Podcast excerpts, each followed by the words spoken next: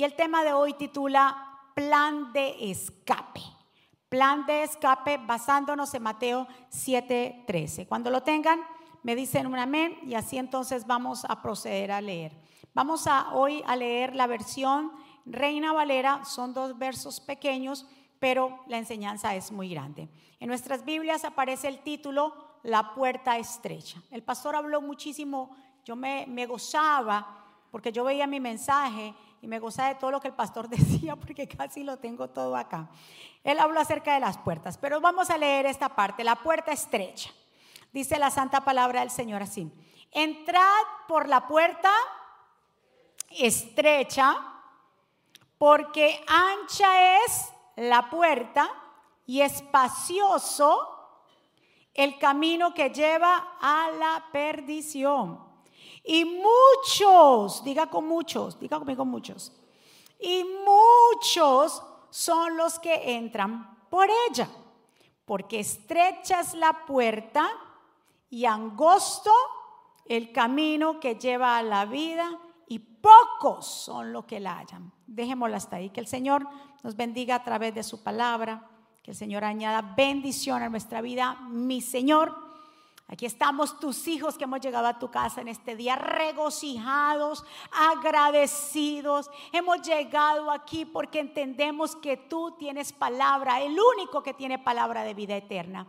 Hemos llegado aquí en agradecimiento porque tú has sido bueno con nosotros, que podemos reunirnos con los hermanos, que podemos recibir esa palabra que llega a tiempo. Te pido, Señor, que te lleves toda distracción que sea como de que empezó el servicio, que seas tú tomando el control de todo lo que se hace en este lugar. Tú eres nuestro Dios, a ti clamamos, Señor, tú eres nuestro Padre. Esta palabra, Señor, declaro que caerá en buena tierra, Señor, y que cada corazón será buena semilla y dará fruto al ciento por uno. Yo me pongo a un lado para que tú te establezcas, para que pases un cambón encendido por mis labios. No es palabra mía, es palabra tuya la que va a penetrar a cada corazón en el nombre de Jesús. Y el pueblo del Señor dice... Amén.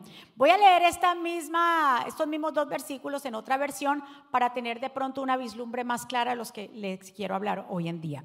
Vamos a leer esta que está en la TLA. Es muy fácil, dice aquí, andar por el camino que lleva a la perdición, porque es un camino ancho y mucha gente va por ese camino. Pero es muy difícil andar por el camino que lleva a la vida eterna, porque es un camino muy angosto. Por eso muy pocos, dice, los que lo encuentran. Entonces, ¿cuándo y dónde se habló esta enseñanza? Jesús la habló, aquí lo vemos en el, en el 7, cuando estaba hablando y tuvo que subir a un monte, ¿se acuerda? Que estuvo en el, eh, eh, dice, se dice el sermón del monte, y que Jesús habló, incluso habló las bienaventuranzas, y habló un montón de temas, y dentro de este tema de donde Jesús estaba en, el monte, en el sermón del monte, Jesús nos habla y nos dice el tema de la puerta estrecha o angosta o la puerta ancha. Ahora, muchas personas a lo largo han pensado que la puerta o el camino, el camino ancho están los, los, digámoslo así, los no creyentes. Por ahí entran los no creyentes y que el camino angosto entran los creyentes. Si notamos, y vamos a hacer la comparación y el paralelo entre otra parte donde Jesús habló en Lucas, en realidad no nos está hablando de que el, camino ancho entran la gente no creyente. Aquí nos está hablando en realidad lo que significa es que hay dos tipos de creyentes. Uno que cree que por el hecho de decir que es cristiano, de decir que conoce a Dios, de por decir, eh, decir que va a la iglesia, están por buen camino, pero en realidad no están por el camino angosto, sino por el camino ancho. Porque en realidad no quieren sacrificar nada, ni la carne, ni sus deseos. Esa es la puerta ancha, que se sienten, se sienten a gusto, aunque los lleve a la perdición. Pero me siento a gusto. Vengo a la iglesia, pero sigo viviendo mi vida como quiera. Y creo que estoy en el camino, pero no estoy en el camino correcto, porque estoy haciéndolo a mi manera. Por eso Jesús habla de esas dos puertas. Pero cuando nos habla del otro creyente, aquel creyente que va por el buen camino es aquel creyente que quiere hacer la voluntad de Dios, que quiere agradar a Dios, que dice, ¿sabe qué? Yo no puedo entrar, yo no me puedo sentir cómodo todo el tiempo. Tengo que aprender a soltar el orgullo. Tengo que aprender a soltar todo aquello que me asedia. Tengo que aprender a soltar el pecado para poder que me lleve a la vida eterna. Entonces nos habla en realidad son de dos creyentes. Jesús nos da un plan de escape. ¿Cuál es el plan de escape? La puerta estrecha. Diga conmigo, yo entro por la puerta estrecha. Hay muchos cristianos que están dentro de la iglesia, pero están caminando por la puerta ancha. ¿Cuántos están aquí?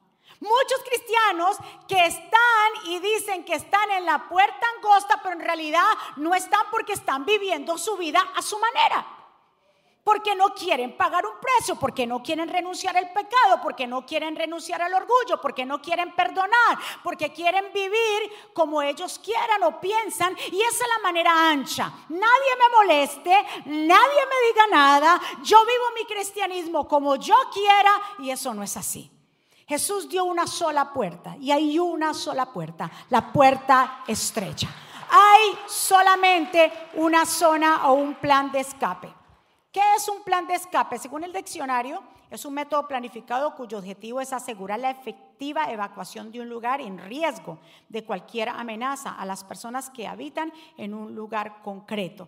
Entonces, el Señor dice, vea, el plan es así de sencillo. ¿Cuál es el plan de escape? Y de usted mira, ¿y de qué nos vamos a escapar? Se supone que un plan de escape es cuando alguien está como en peligro, como claro, Dice en Hebreos 2.3, ¿cómo escaparemos nosotros si descuidamos una salvación tan grande? Y en Apocalipsis 3.10 dice, por cuanto has guardado la palabra de mi paciencia, yo también los guardaré de la hora de la prueba que ha de venir sobre el mundo entero para probar a los que moran sobre la tierra. Aquí yo vengo pronto, retén lo que tienes para que ninguno tome tu corona. Al que venciere yo lo haré columna en el templo de mi Dios y nunca más saldrá de allí.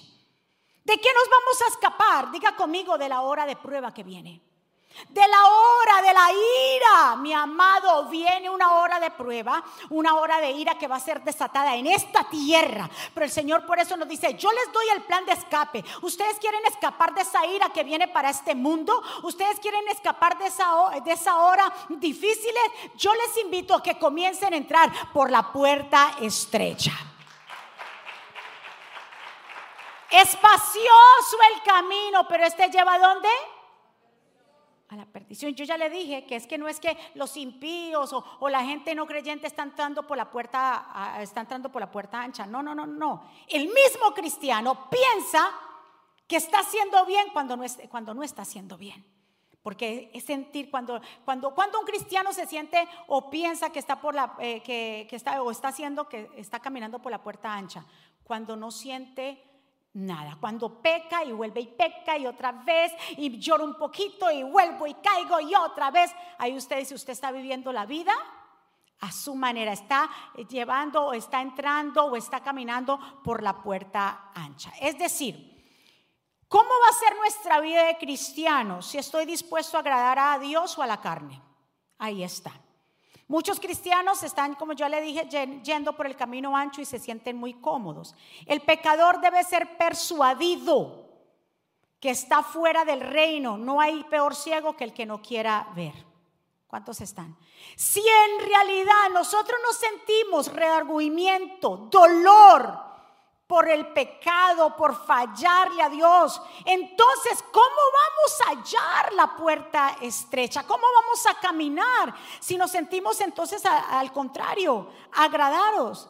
Recuérdese que esto fue uno de los problemas que Jesús eh, confrontó con muchos de sus oyentes, precisamente, el que muchos de ellos no querían estar adentro. El mensaje de Jesús, recuérdese que Jesús dijo, yo vine a lo mío, a los suyos. Jesús no le habló primero a, los de afuera, Jesús vino a la casa de Israel. Y todos los mensajes eran para la casa de Israel. Y todo el mensaje no es, yo no le hablo a, a una gente de afuera, yo le estoy hablando al cristiano de adentro. Porque decimos, ay, ve, por ahí va, por ahí se metió, el, todo, el mundo entra por la puerta ancha. No, estamos hablando de los que estamos en el reino, pero está, muchos están en la puerta ancha porque no quieren pagar un precio. Porque le digo, no quieren cambiar su estilo de vida. Querían ser parte del reino de Dios. Recuérdese que eran todos los judíos que estaban escuchando el sermón del monte. Y entonces ellos decían, no, por el hecho de nosotros haber nacido judíos, por el hecho de nosotros haber creído en nuestro padre Abraham y venir de la genealogía de Abraham, ya somos salvos. Y Jesús le dijo, no, esa es la puerta ancha. No, tienen que entrar por la puerta angosta que es la mía. No es a la manera que ustedes piensen que porque esto no se trata de que si usted, otra cosa, no se trata que usted nació o cristiano o judío o otra cosa que católico. Usted, lo, que dijo está diciendo aquí es que si hemos nacido de nuevo. Esa era, la, esa era la enseñanza a los judíos. Ustedes me están diciendo que ustedes son salvos y que no necesitan salvación porque ya son judíos. No. Yo les estoy hablando que yo vine a cumplir lo que los profetas hablaron de mí. Yo vine a cumplir, yo no vine a abrograr la ley, yo vine a cumplirla.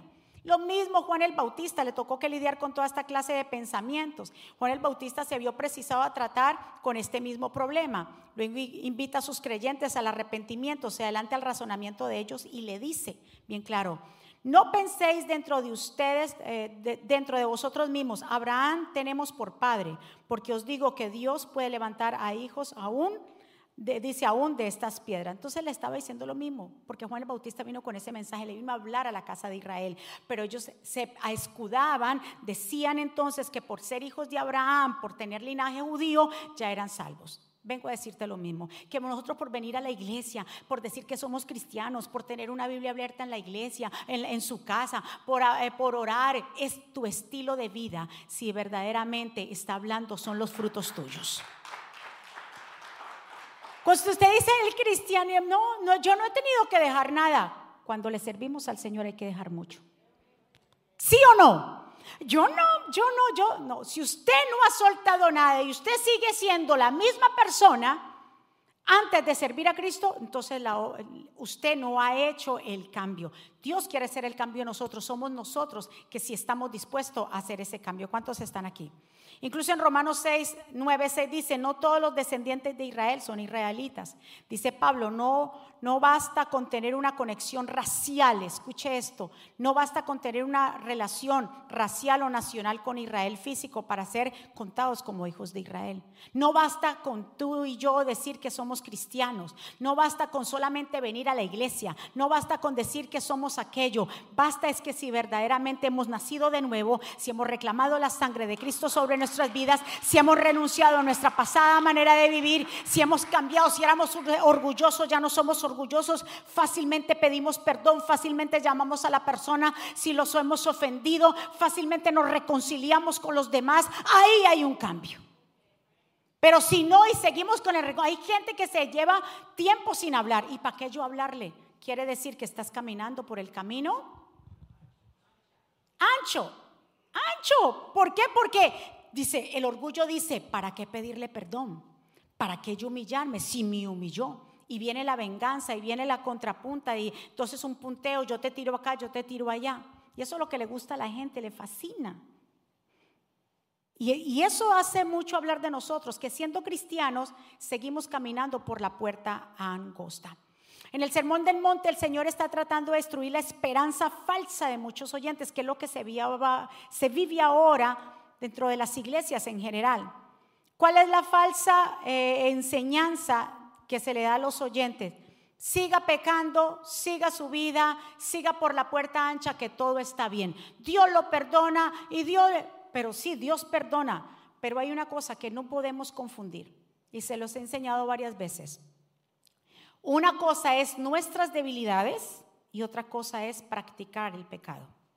Escuchen muy bien.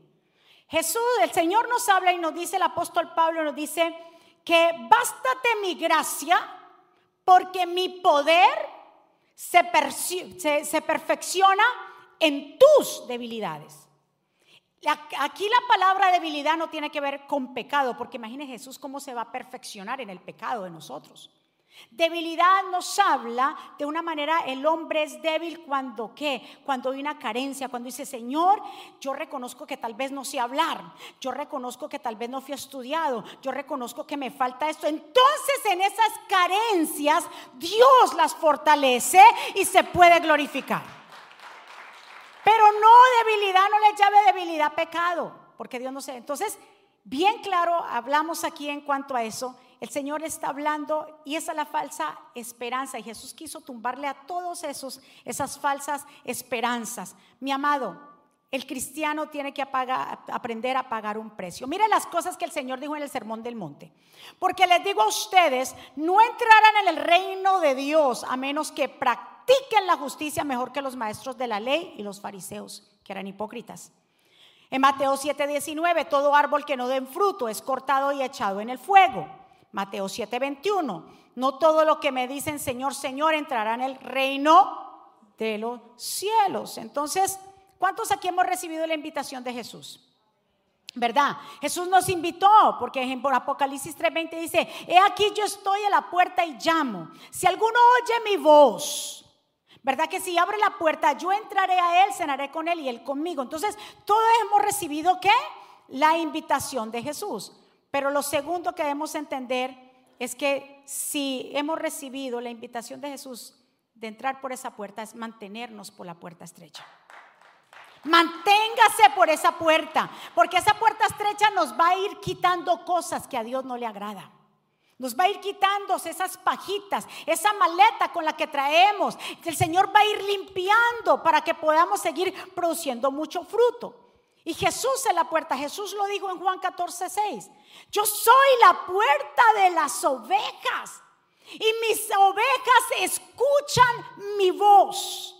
Aprendamos a escuchar la voz de Jesús y no las voces de afuera que nos están diciendo que no importa lo que hagamos, que podemos vivir nuestra vida a nuestra manera. No es como tú y yo pensamos, es como Dios lo ha dicho, como Dios lo ha estipulado. Si queremos llegar, porque ancha la puerta que lleva o el camino ancho que lleva a la perdición, pero angosta la, la puerta y camina, el camino estrecho que lleva qué? A la salvación.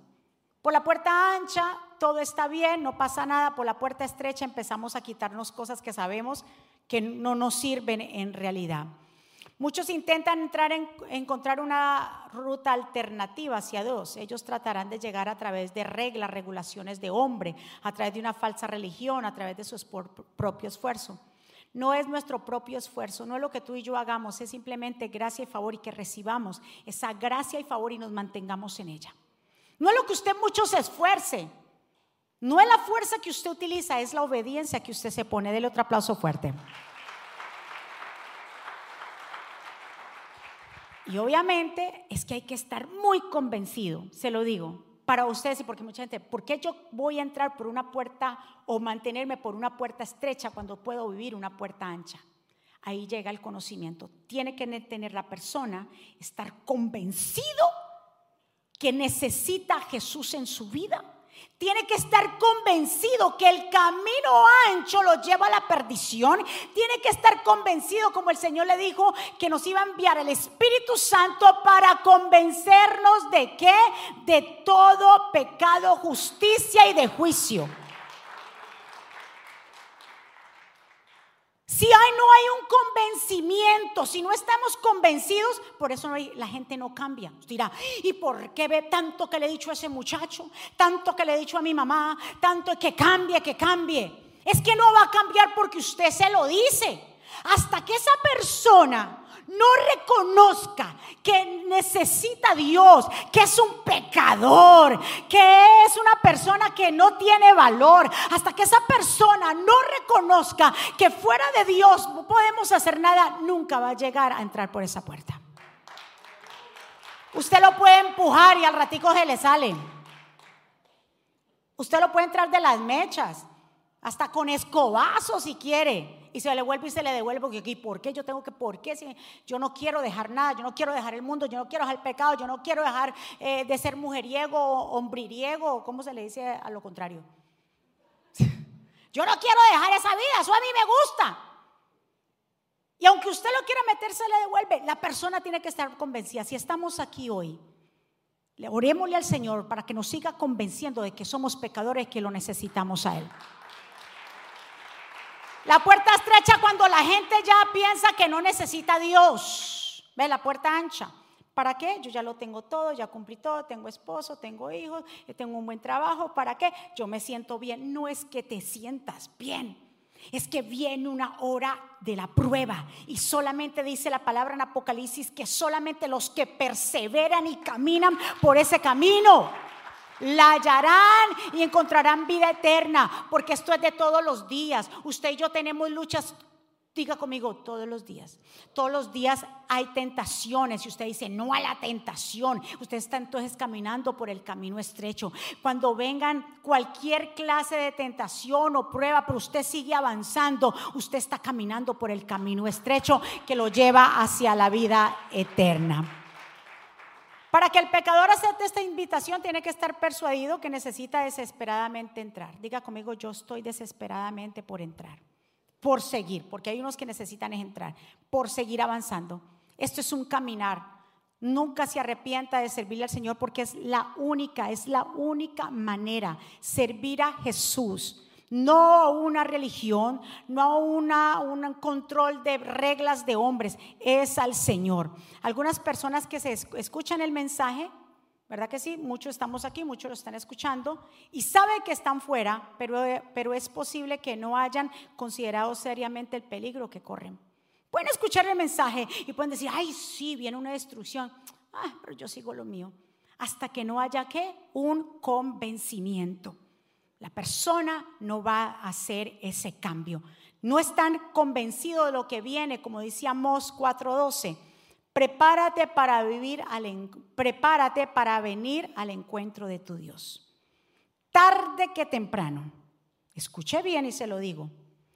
Tarde que temprano, en cualquier momento suena la trompeta, todos, pequeños como grandes, toda raza, todo ser humano va a tener que rendirle cuentas a Dios.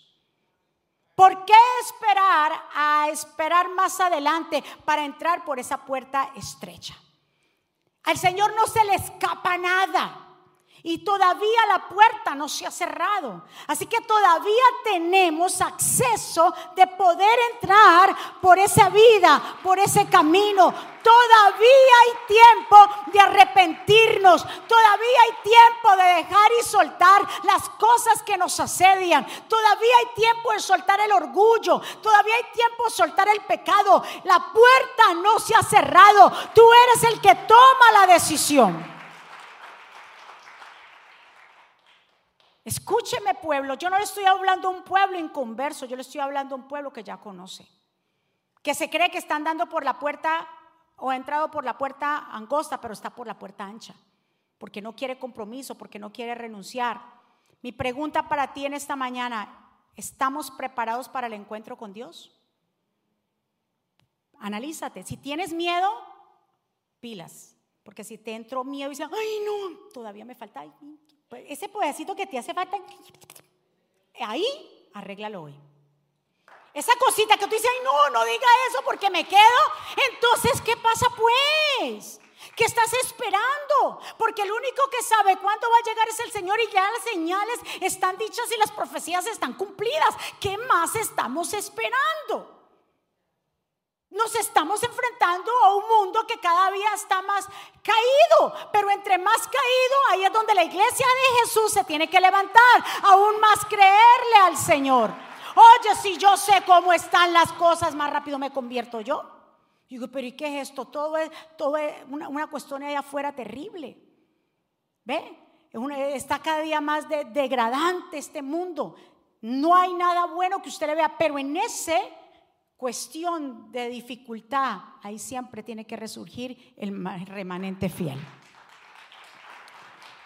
Ay, mi amado, el pecador debe estar persuadido que posee la responsabilidad moral de responder al Evangelio. Ya fuimos invitados, entramos en el camino, diga conmigo, ahora tengo que permanecer. Y para usted permanecer en ese camino, tiene que tener responsabilidades. Si usted no tiene responsabilidad en el reino, fácil, sale y se va. Por eso el Señor le dijo a Adán y Eva en el huerto del Edén, yo los pongo, yo les hice todo, aquí tienen el árbol, tienen todos los frutos, tienen todo. Pero Adán comienza a labrar la tierra, cuide la tierra, le dio responsabilidades. ¿Cuál es la responsabilidad que tú tienes en el reino? Porque vuelvo y le digo, la gente que no tiene responsabilidad dentro del reino piensan que están por el camino angosto, pero están por el camino ancho. ¿Por qué? Porque están viviendo a su manera. No me diga nada, no me hable nada. Yo vengo a la iglesia, yo salgo a la iglesia, yo voy para allí, para acá. Soy cristiano. Recuérdese lo que el Señor le vino a hablar a los del el sermón del monte. Ustedes piensan que por ser hijos de Abraham, ustedes son salvos, pues no. Así yo vengo a decirte, ustedes piensan que solamente por decir que son cristianos son salvos, no. Hay que comprometerse, hay que responsabilizarse. Dios espera, óigame, que demos frutos. Si usted y yo somos un árbol plantado, ese árbol para no ser cortado tiene que producir. ¿Qué fruto usted está dando? ¿Qué fruto? Yo lo vengo a remover en este año porque todavía estamos en el primer mes. Para usted que comience a dar frutos en mucha manera, usted tiene dones. Dios le ha dado, le ha provisto de cosas buenas. ¿Qué es lo que estás haciendo con lo que Dios te ha dado? Dígale a su vecino, ¿qué estás haciendo con lo que Dios te ha dado?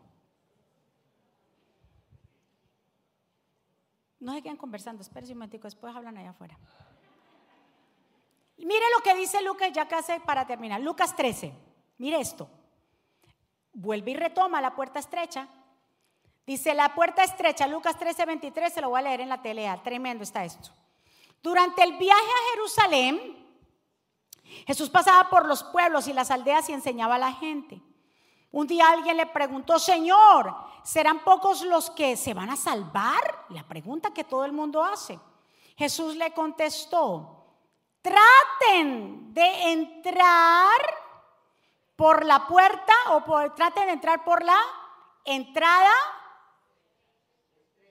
Repito, vamos a ver el Señor. ¿Qué le preguntaron al Señor? ¿Quiénes se van a salvar, Señor? ¿Quién se La gente se pregunta, ¿y quién se salvará? ¿Y quién se va para el cielo? Y el Señor le dice, mire, aquí está la respuesta. Aquí está el plan de escape para los que se quieren salvar. Entren por la entrada estrecha. Porque muchos querrán entrar al reino y no podrán. Cuando Dios cierre la puerta, que todavía no la ha cerrado, gracias a Él, si ustedes están fuera, ya no podrán entrar. Tocarán la puerta y dirán, Señor, ábrenos. Yo ya le dije que no es, no, es a la gente no creyente, es a los creyentes. ¿Cómo le hablan Señor? ¿Y cómo le van a decir, ábreme? ¡Wow! Dice, Señor, ábrenos, pero yo les diré, no sé quiénes sean ustedes, ni de dónde vengan. Y ustedes dirán, nosotros comimos y bebimos contigo.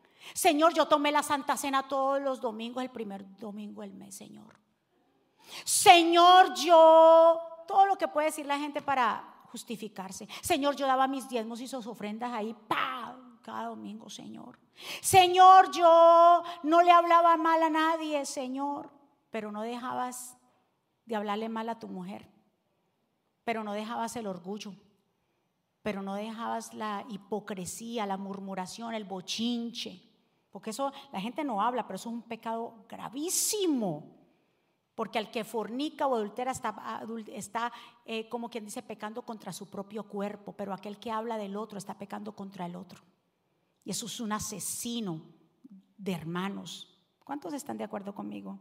Eso no se habla, ¿no? Solamente juzgamos el qué, el adulterio, la fornicación y muchas cosas.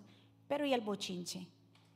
Cuando el hermano y la hermana o las, familias se voltean y el tío viene hablando de la tía y así sucesivamente. Por eso el Señor dice aquí ven claro, ustedes dirán, nosotros comimos y bebimos contigo.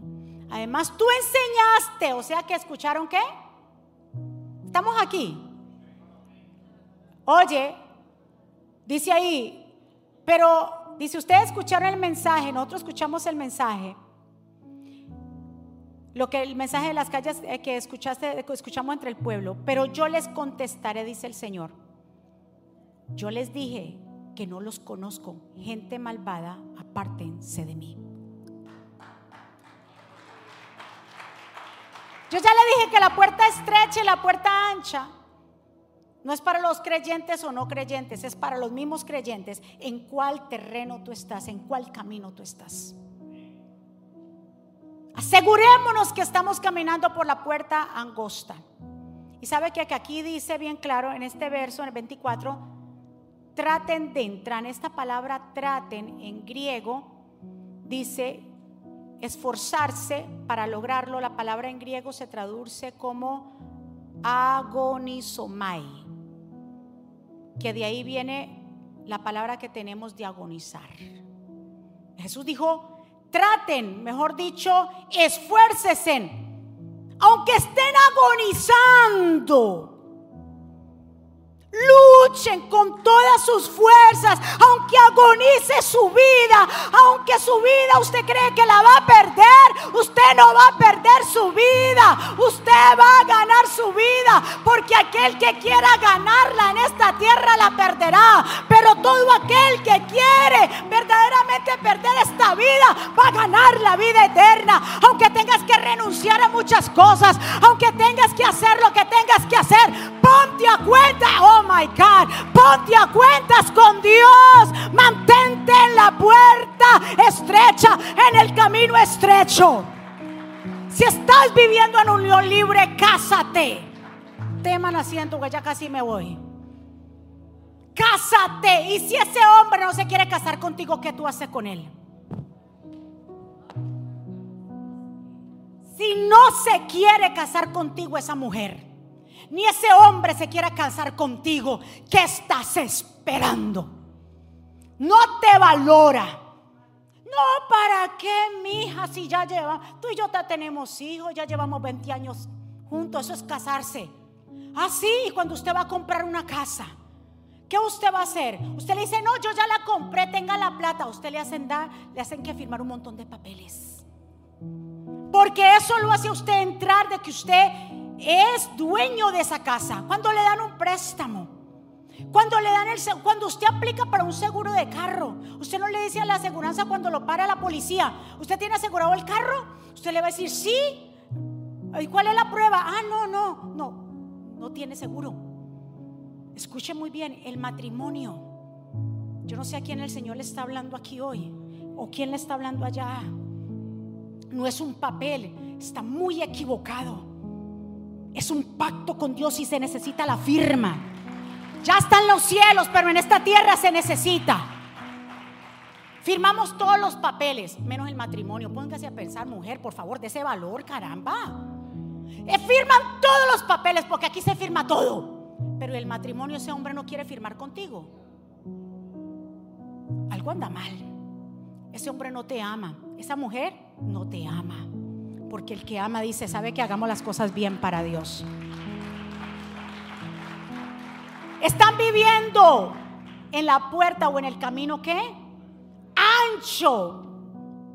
Mi amado, Dios nos habla a través de su palabra y nos confronta en eso. Es mejor que nos pongamos ahora cuentas con Él, que arreglemos nuestra vida.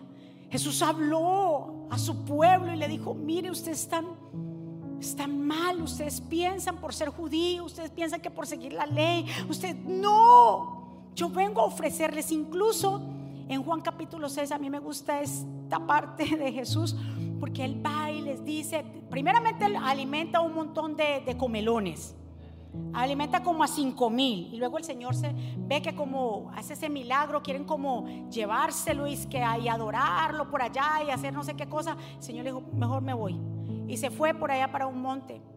Ya después al otro día el Señor pasa al otro lado y el Señor se le apareció otra vez esa multitud. Y el Señor le dice, ay, pero velos otra vez. Pero no se crean, ustedes no vienen aquí porque creyeron en el milagro que hice. Ustedes están aquí como quien dice, para que vuelva y los alimente la panza, ¿no? Ahí el Señor era, mm, mm, Ustedes están aquí es por eso, por la comida nada más que perece. Pero el Señor aprovechó ese mensaje de Juan capítulo 6 para decirle, yo soy el pan de vida. El que viene a mí jamás volverá a tener hambre. El que coma este pan. Sus padres comieron el desierto del maná y murieron. Yo soy el pan de vida y comienza. Léase Juan capítulo 6. Es larguísimo este sermón. Y les habla y una y otra vez. Pero unos que estaban ahí que se habían alimentado la barriga desde la noche anterior, que habían visto lo que Jesús había hecho, dijeron, palabra dura es esta? ¿Y quién va a entender lo que este hombre está diciendo? Nosotros no creemos en eso. ¿Cómo va a ser que él viene a decir que y no es el hijo del carpintero aquel? ¿Y no es el hijo de María y sus hermanos? ¿Y cómo viene a decir? Oye, se comían el pan que Jesús hacía, que multiplicaba, pero luego lo criticaban. Óigame, pero si hay gente que es verdad. Si usted se congrega en esta iglesia y come esta iglesia, no hable mal de sus pastores. Eso digo yo. Si usted come este pan, del pan de Cristo, viene aquí, se congrega, se siente calientico en el, en el invierno, frío en el verano, ¿por qué habla mal de sus líderes o los pastores? No, no tiene sentido. Y si no cree, imagínese más. Y cuando Jesús le dijeron eso a Jesús, Jesús los mira, Jesús no los regó, ay, por favor, créame, mira, ve, créeme. No, Jesús le dijo, ¿saben qué? Listo. Y cuando lo miró a los discípulos ahí como tambaleando entre que sí, que dice que muchos de los que seguían a Jesús, óigame, se fueron y dejaron a Jesús. Entonces los discípulos, los dos estaban ahí, los reunidos. Yo me imagino que todos, que que mira, ¿y qué hacemos nosotros? Le fueron este montón de gente, ¿y qué vamos? Jesús los mira, le dice, ¿y ustedes también se quieren ir? ¿Ustedes también se quieren ir? Y ahí salta el Pedro fuerte. En ese momento, él dice, no, Señor. ¿Cómo podemos? ¿A quién seguiremos, Señor? Solo tú tienes palabra de vida eterna. Solo es Jesús. Tú no lo vas a encontrar allí, ni en la farmacia, ni aquí en lugar. Tú vas a encontrar solamente que hay un plan de escape. Se llama Jesús. Él es la vida. Él es la puerta. Él es el pastor. Él es el camino, la verdad y la vida. Y nadie va a entrar al Padre si no es a través de Jesús no es sobre otra cosa, no hay otro fundamento más grande que es Jesús. Entra por esa puerta, mantente por la puerta estrecha, aprende a pagar un precio, aunque llores, aunque te dejen la ropa tirada, aunque te quiten la capa, aunque te bofeteen, no te apartes del camino estrecho, prosigue hacia la menta, prosigue hacia el llamado, ponte a cuentas con Dios, deja el pecado, suelta la avaricia, suelta la pornografía suelta sus deseos carnales y sigue entrando por esa puerta. Póngase de pie, denle un aplauso fuerte a papá. Uh.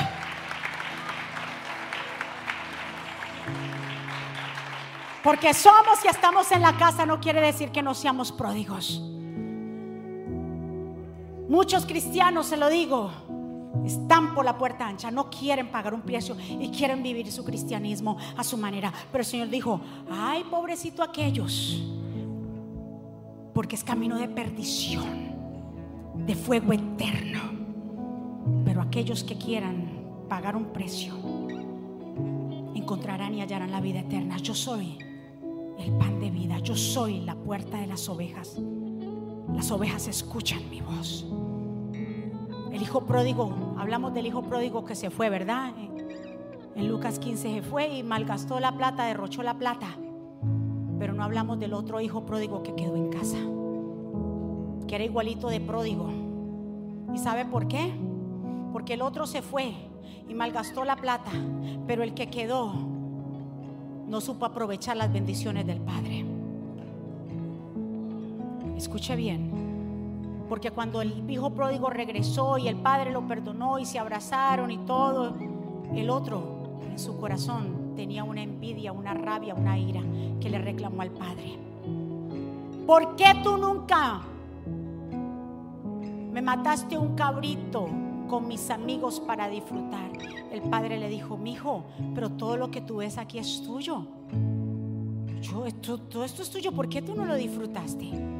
Nosotros estando en la iglesia, en la casa de Dios, no nos tomamos, no tomamos esas promesas de Dios y queremos seguir viviendo a su manera. El hijo pródigo que se quedó en la casa trabajaba para el Padre, pero no estaba conectado con el Padre. Yo no sé con quién yo hablo aquí. Trabajaba en la casa del Padre, pero no tenía conexión con el Padre porque le reclama al Padre de su hijo que se fue. Entonces, estando en la casa, Jesús, recuérdese, cuando le habló al pueblo, no le habló a un pueblo de afuera, le habló a la casa de Israel, a su propio pueblo. Hay un tiempo, cuando usted viene a la iglesia, este es el tiempo no evangelizarlo a usted. Usted ya fue evangelizado. Es el tiempo de formarnos. Cuando estamos allá afuera, evangelizamos. Ahora, si llega una persona por primera vez, esa persona recibe el mensaje de las dos partes, de salvación y de formación. Yo lo único que yo te pido es esto, de todo mi corazón, que analices tu vida. Si tú dices, y yo, y tú, y todos aquí, vosotros, vosotros, y ellos decimos, los pronombres todos, que somos cristianos, analicemos si estamos muy cómodos. ¿Qué tú has dejado por Cristo? ¿Qué tú has renunciado y qué estás dispuesto a hacer por Él? ¿Qué renuncias? ¿Con qué te vas a poner a cuenta aunque te duela? ¿Con qué te vas a poner a cuentas con Dios? Ahí eh, tú puedes decir, estoy por el camino angosto que lleva a la vida eterna. Pero si estoy, digo, no, ahora no, ahora no tengo tiempo, todavía sigo en lo mío.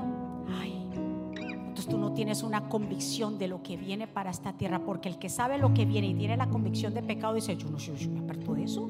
¿Y por qué yo voy a seguir en el mal? ¿Por qué voy a seguir caminando por ahí? No más. Yo cambio mi vida. Y eso nada más lo puede hacer quién? Usted. Ni la mujer que entre al marido vuelve y dice, venga para la iglesia, aunque lo sentes al lado tuyo, para que no te moleste la vida. Si no le entra la palabra, si él no quiere cambiar, no va a cambiar. O viceversa.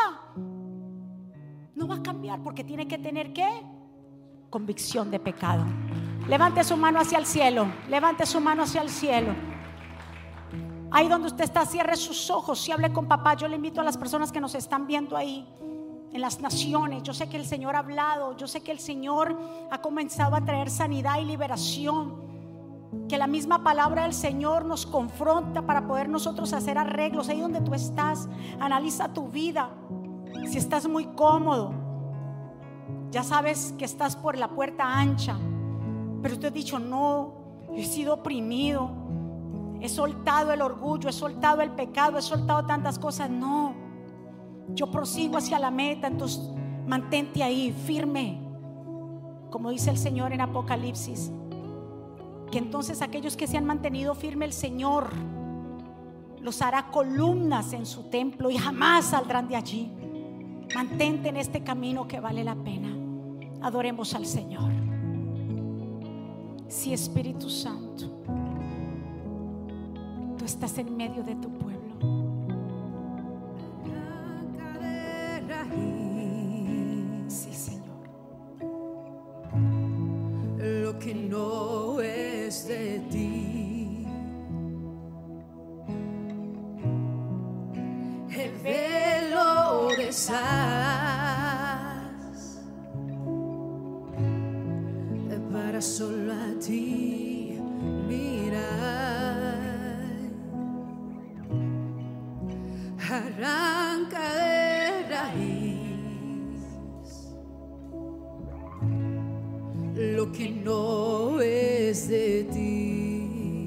Iglesia, habla con papá. Tú sabes muy bien lo que pasa en tu El corazón. velo de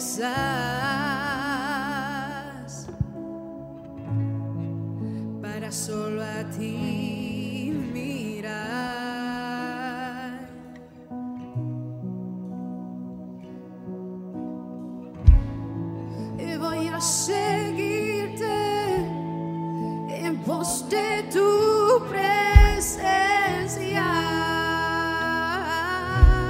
Iglesia, dile, voy a seguirte.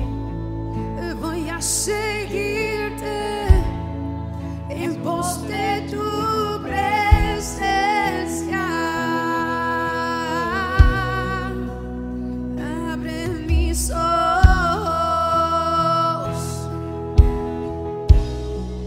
Escudriñame. Dile, Señor, no puedo vivir presencia.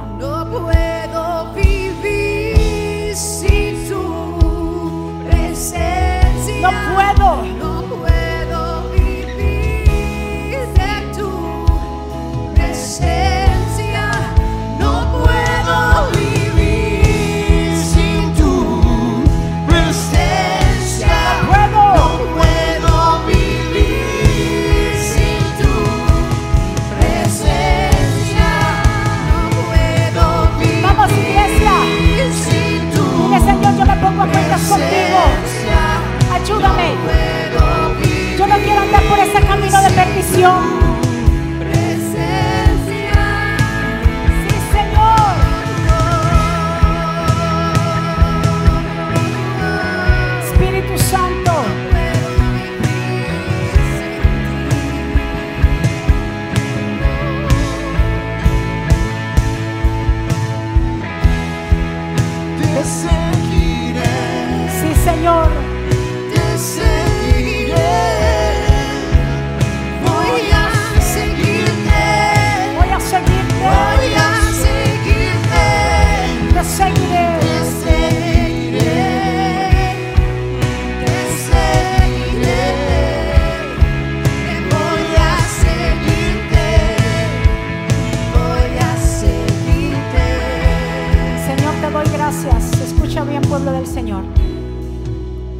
17, 15,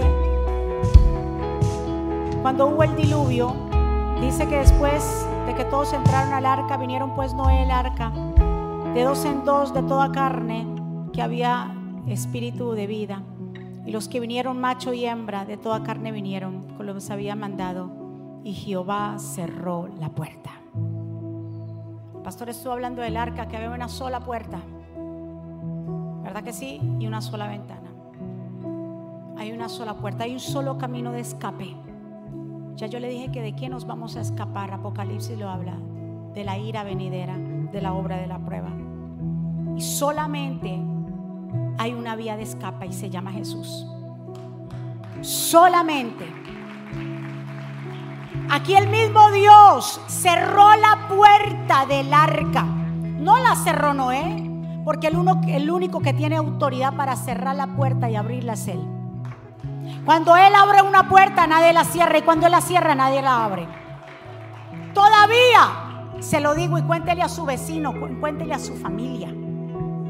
Dígale, todavía la puerta no se ha cerrado, o sea que todavía hay oportunidad. No importa que tus pecados sean tan rojos como el carmesí, Dios los viene haciendo como la blanca lana. No importa si tú anteriormente hayas sido un practicante del pecado, el Señor ya te quiere inapto para el pecado. Que te vuelvas una persona íntegra para Él. Todavía hay oportunidad. Pero no nos aprovechemos de estas oportunidades que Dios nos da porque no sabemos si esta noche viene el Señor. Usted no sabe si va a sonar la trompeta. Usted no sabe cuándo va a ser. Entonces es hoy que nos ponemos a cuenta. Levante su mano. Padre, gracias por este tiempo. Gracias por cada vida que está aquí, por cada vida que está allá. Tu presencia está en este lugar.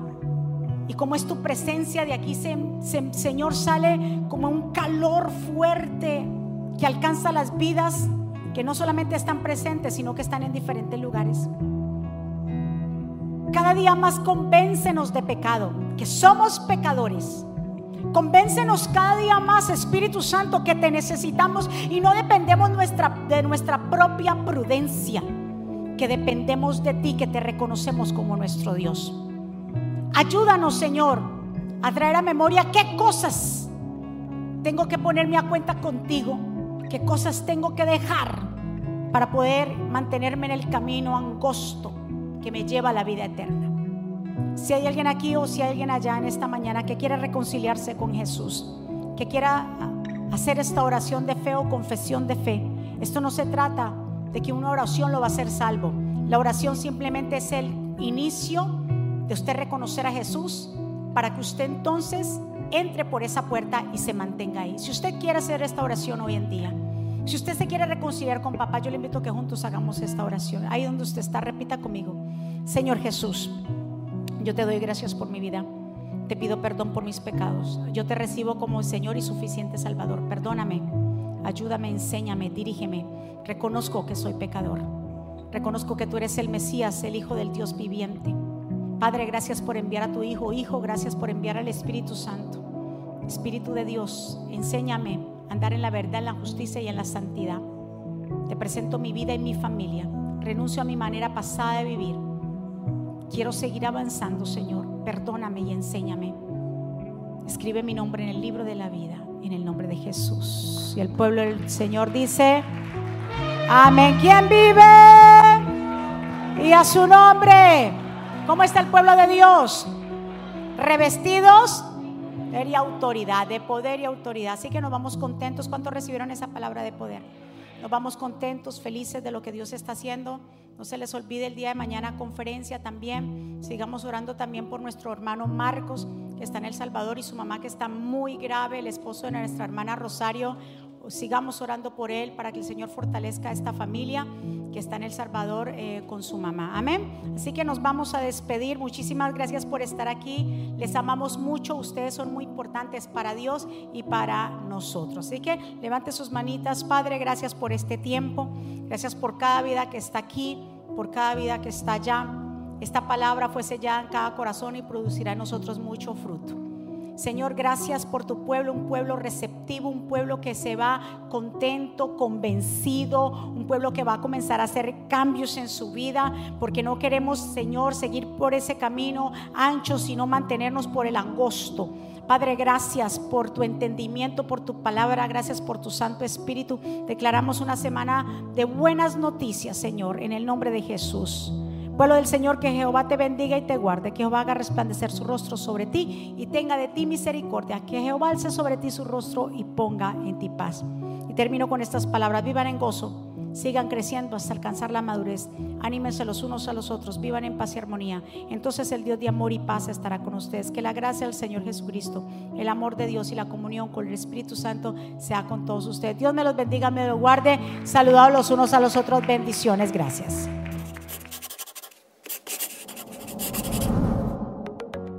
¿Quieres estar al día con todos los eventos de la pastora Mónica Jaques y Ministerio Jesucristo Vive? Ahora lo puedes hacer.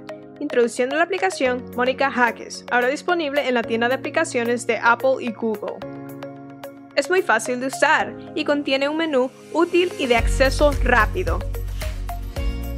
Ahora podrás acceder al último libro de la pastora Mónica, eventos, palabras de fe e incluso comunicarte con nosotros vía chat.